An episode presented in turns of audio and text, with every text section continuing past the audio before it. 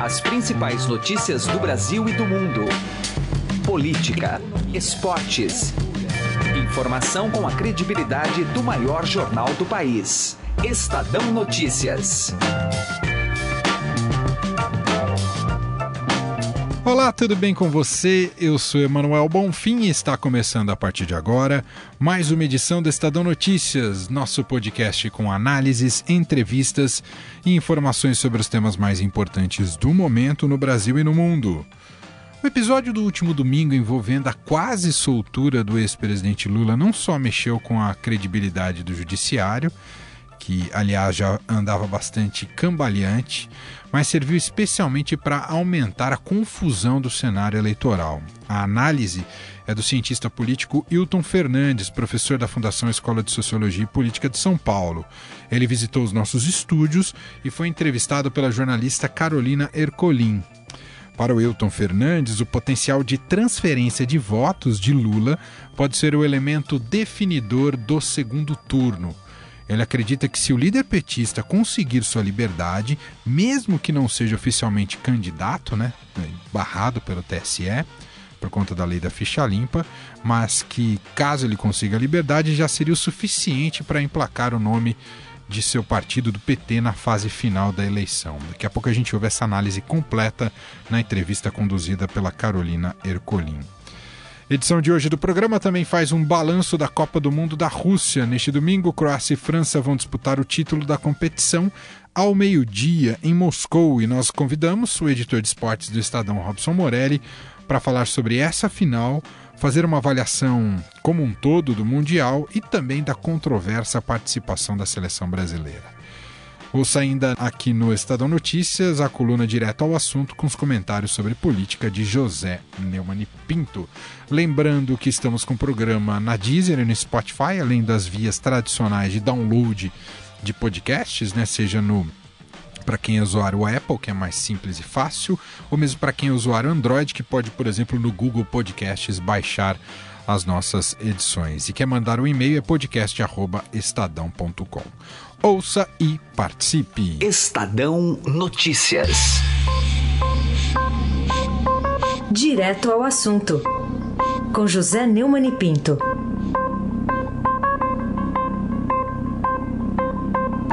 Eu confesso que Fiquei angustiado, mas é uma coisa muito pior, né? Dá um desespero quando a gente vê o que é que os três poderes da República estão fazendo com o erário. É, o, o, Eduardo Cunha está preso lá em Curitiba, mas os seus discípulos continuam fazendo é, pautas bombas, né? É, o Estadão calculou na manchete 100 bilhões de reais tirados do erário em, em votações absolutamente insanas, absolutamente sem nexo, né? É, perdão das multas dos caminhoneiros e das transportadoras que causaram a pane seca e a crise de desabastecimento de víveres e derivados, um tabelamento mínimo de frete que contraria a lei do mercado, é, concessões a setores próximos aos deputados, dizer, uma mistura em que o poder legislativo e o poder executivo conspiram contra o bolso do contribuinte que banca essa farra sem que ninguém tenha a mínima consciência da crise em que o país está e das condições das contas públicas que fazem com que o ministro da Fazenda, Eduardo Guardia, arranque os cabelos que lhe restam na cabeça. O, a dona Carmen Lúcia também andou é, decidindo contra o erário.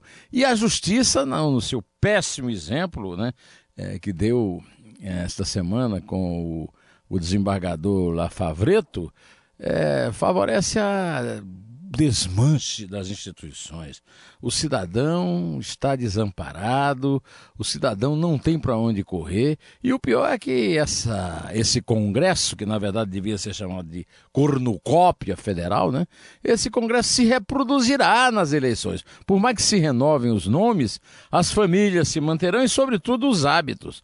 Então, meus amigos, eu lamento dizer, mas estamos perdidos. É caso de desespero mesmo. José Neumann e Pinto, direto ao assunto. Estadão Notícias. Política.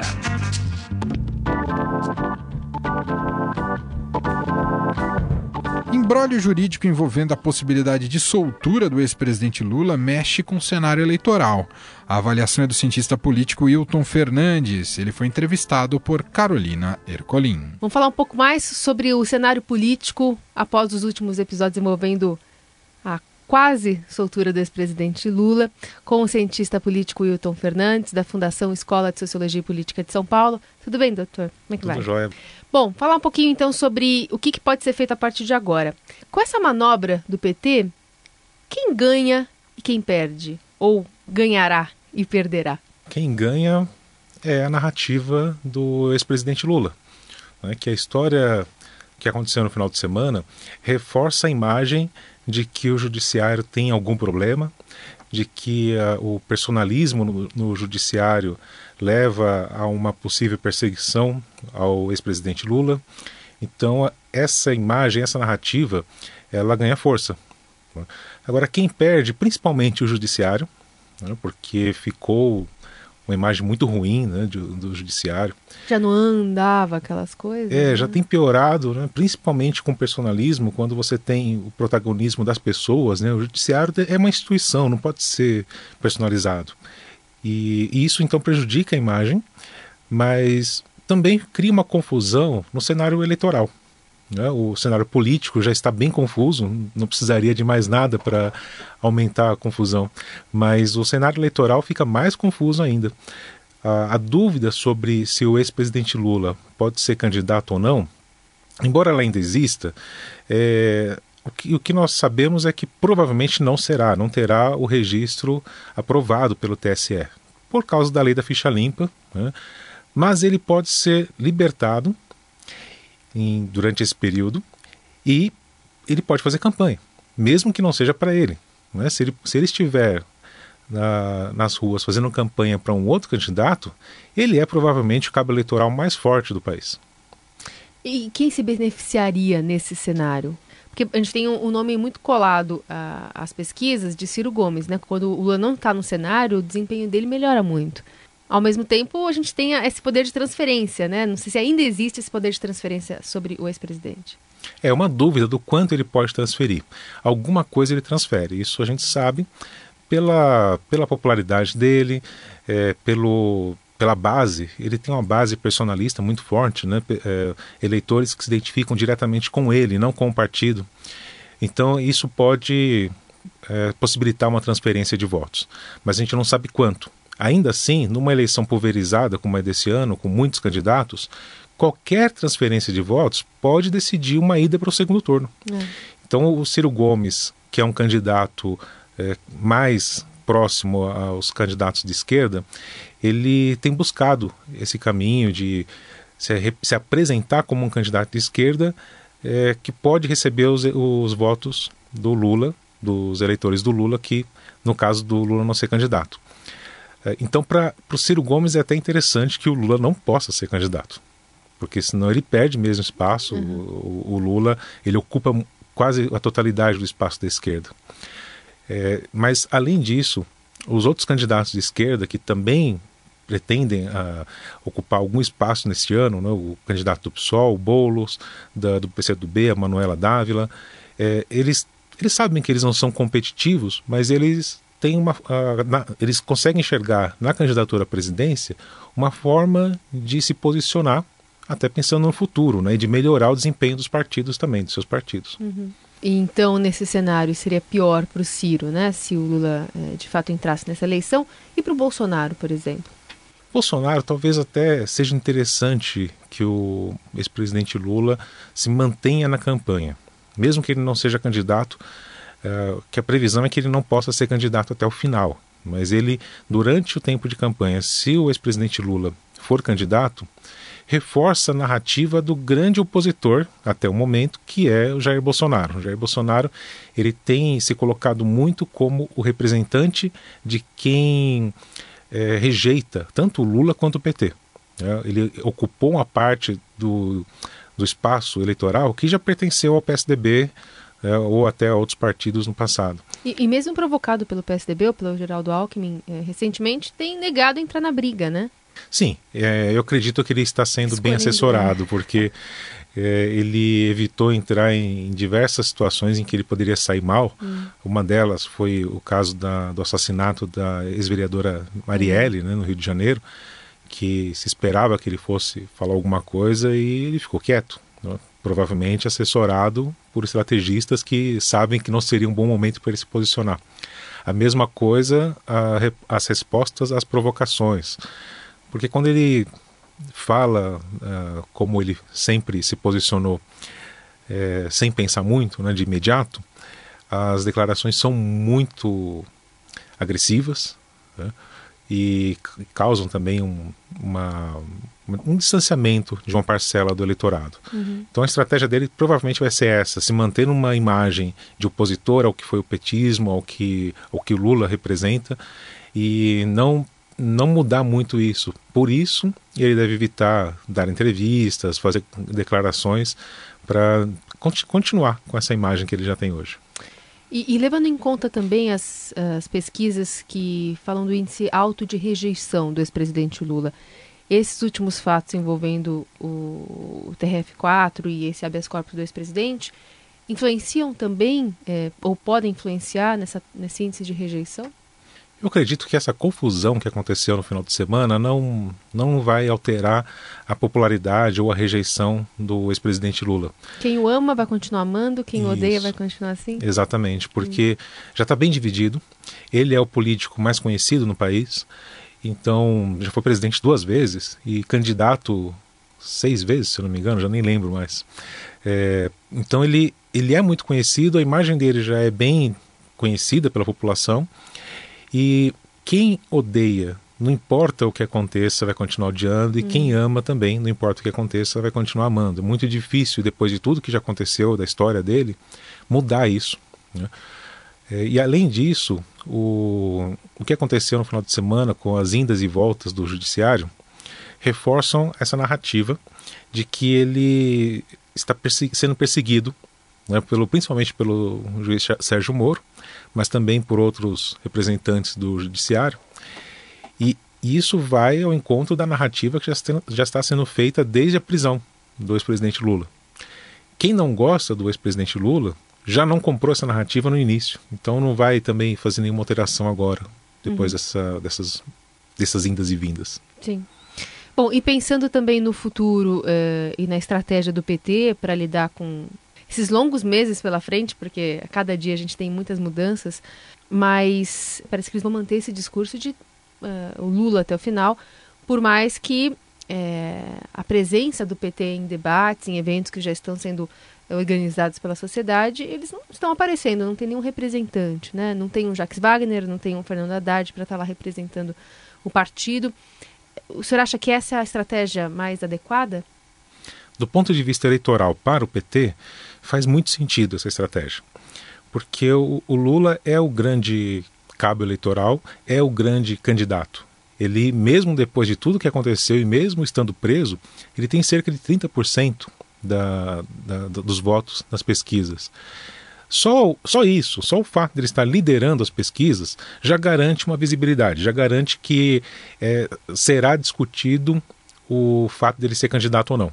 Então ele não precisa nem fazer campanha porque já estamos falando dele. Né? É se impossível não falar. Se desidratando, talvez o partido se mexeria, né? Sim, sim, certamente. Se, o, se nas pesquisas o, a prisão do Lula tivesse um impacto maior e a falta da presença dele nas ruas fazendo campanha também tivesse diminuído o, a intenção de voto, aí o PT seria obrigado a fazer alguma mudança na estratégia. Mas nesse momento não. Nesse momento, o, o fato de, de Lula ser candidato melhora até a história da narrativa, né, do, dele ser perseguido, porque afinal ele é candidato, mas está preso. Sim. É, se o partido abrir mão da candidatura dele, o, o próximo, o substituto, né, o, que provavelmente seria o Fernando Haddad, ex-prefeito de São Paulo, não, não vai ter a mesma visibilidade, vai aparecer com menos votos na, nas pesquisas, então já vai dar a impressão de que está fora do jogo.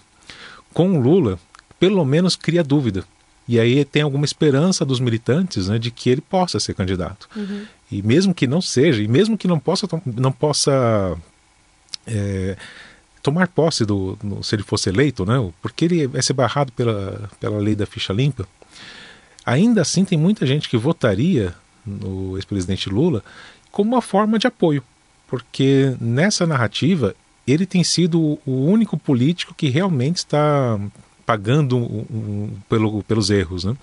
Vários outros foram e voltaram, era previsão preventiva, então a imagem, a percepção do eleitor é de que só o Lula está pagando pelos erros. Uhum. E aí vem um pouco também daquele sentimento de vingança né, num voto, mesmo sabendo que ele não possa, que ele não pode tomar posse, nem, nem sequer é, levar a candidatura até o final do primeiro turno é um quadro que a gente pinta é, observando o quão longe da realidade está, o, o quão antipragmático está essa visão do eleitor né, petista, porque é, é, ele, se, ele continua sendo guiado aparentemente pelas pesquisas, respaldado nessa versão muito mais ideológica né, da, da, ligação com o partido do que realmente pode acontecer e se, por um acaso, vence a eleição, como é que o partido se organizaria para conduzir um país, né? Essa identificação do eleitor com as bandeiras, com mensagens ou com uma ideologia é, não é também um privilégio nosso e tampouco dessa eleição. Uhum. Mas de alguns anos para cá,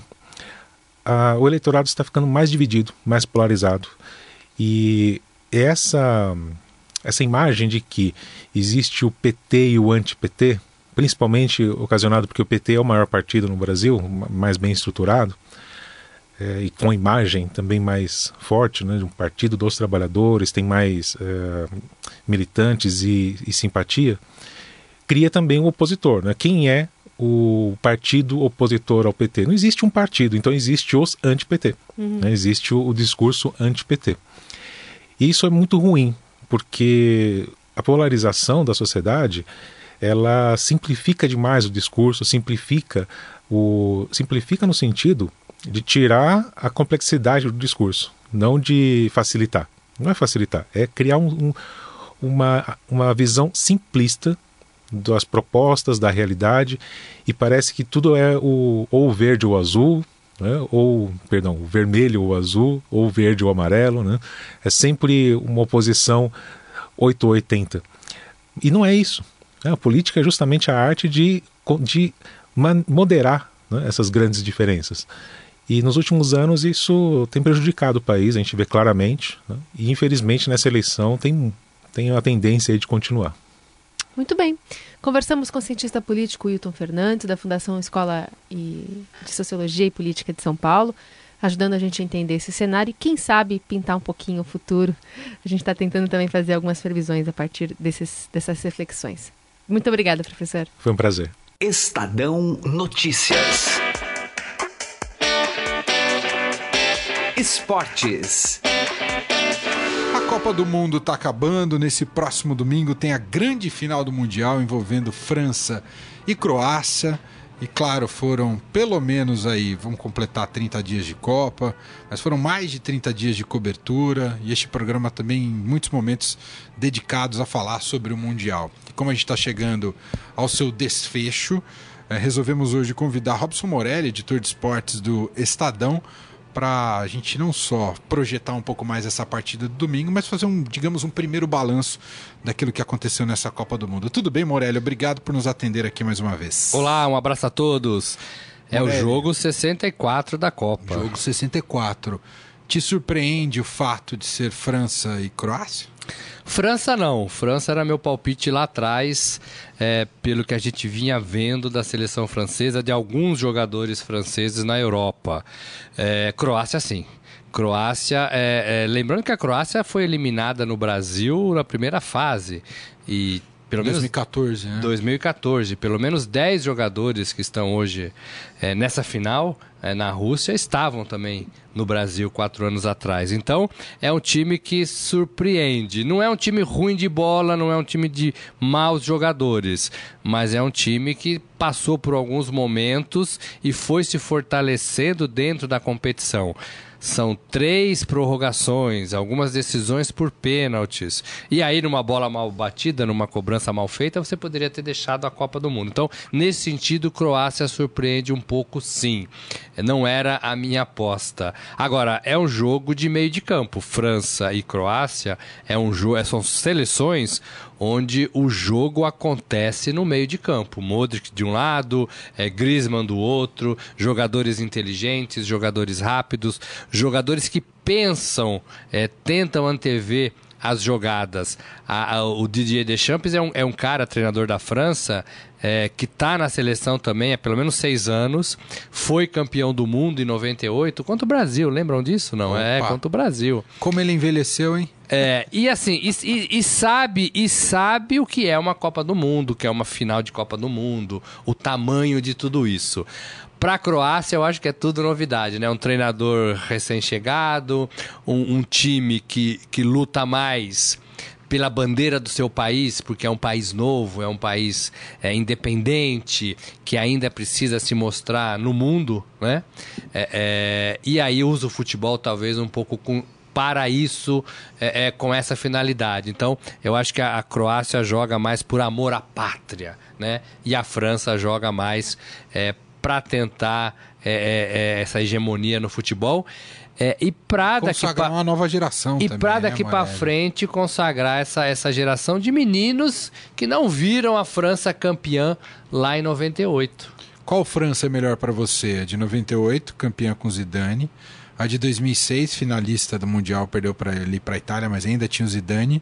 Ou essa França de 2018? Qual França é melhor para você, Moraes? Oh, não pode misturar, né? Não pode misturar um pouquinho de cada, né? Aí é covardia, né? Com o resto do mundo, né? É, eu vou escolher a França de 98. Eu acho que o Zidane, para mim, estava no auge ali.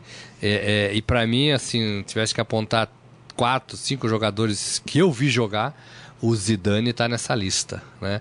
O Zidane fazia coisas que a gente achava que jogar futebol era uma coisa fácil. Qualquer um pode fazer isso. O jeito de matar, o jeito de chutar. Mas ainda acho, Morelli, eu concordo com você que a de 98 talvez seja a melhor França, mas eu ainda acho que aquele jogo do Zidane contra o Brasil em 2006 é o melhor jogo do Zidane em Copas. Pode ser. Excluindo a carreira em clubes, porque na Juventus ele destruiu, né? no Real também, mas na Juventus especialmente mas em Copas, aquela aquelas quartas de final Tava contra o Brasil. Aquele né? dia, é. né? Aquele, queria ganhar, né? Aquilo é uma aula de futebol. É, e né? queria ganhar, né? É. É, é e ganhou. É. Né? E ganhou.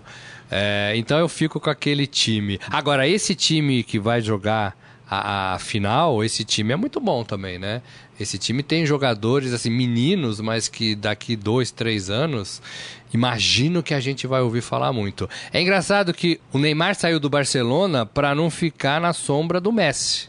Será que agora ele vai estar na sombra do Mbappé? Mbappé tem é? total Porque cara, viu? É, até antes da Copa, o Mbappé não era o mesmo Mbappé que está chegando de volta para o Paris Saint-Germain. É verdade. Chega diferente. Oh? Chega diferente. Sem dúvida. Morelli, para a gente concluir, uma análise breve, que depois a gente pode voltar com mais calma esse assunto, porque a Copa ainda não fechou, fecha nesse domingo.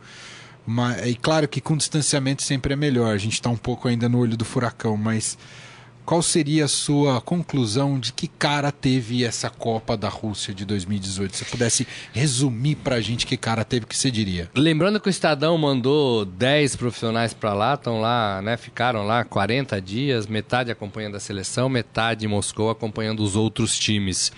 É, eu acho que essa, essa, essa Copa do Mundo, ela, ela confirmou uma, uma situação que a gente já estava vendo. E eu já falei aqui em outras vezes que é a diferença de futebol do time favorito, do grande time, daquele time campeão do mundo já, em relação ao time que tenta alguma coisa na competição. Por exemplo, é, é eu não vejo diferença nenhuma do Brasil pentacampeão para a Croácia que nunca ganhou uma Copa do Mundo. Ou mesmo para a Bélgica. Ou mesmo para a Bélgica. Que nunca ganhou nada. Que inclusive tirou o Brasil da Copa, que nunca ganhou nada. Né? É, eu vejo uma Argentina tendo dificuldades para ganhar de adversários teoricamente menores. Uma Argentina de Messi, né?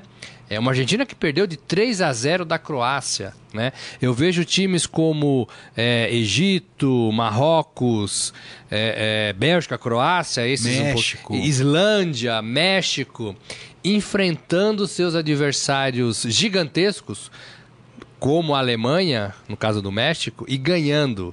E fazendo esses times teoricamente mais fortes suarem. Né? Então eu acho que o que mostrou essa Copa da Rússia foi um pouco isso. É, é, não tem mais grandes no futebol. Essa distância pode até ter times tradicionais e acho que sempre vai ter. Mas essa distância de um time para o outro está muito, muito pequena. Eles estão muito próximos hoje. Muito bem. Robson Morelli, editor de esportes do Estadão. Ah, tá acabando, né, Morelli? Mas a gente vai voltar a esse assunto na semana que vem para dar um enlace aqui para a Copa do Mundo, tá bom? Obrigado, viu, Morelli? Valeu, um abraço a todos. O Estadão Notícias desta sexta-feira vai ficando por aqui. Contou com a apresentação minha, Emanuel Bonfim, produção de Leandro Cacossi e participação de Carolina Ercolim. O diretor de jornalismo do Grupo Estado é João Fábio Caminoto. De segunda a sexta-feira, uma nova edição deste podcast é publicada. Tem tudo no blog Estadão Podcasts. Estamos também presentes na Deezer e você pode mandar um e-mail para podcast@estadão.com. Um abraço para você, uma excelente sexta-feira e fim de semana e até mais. Estadão Notícias.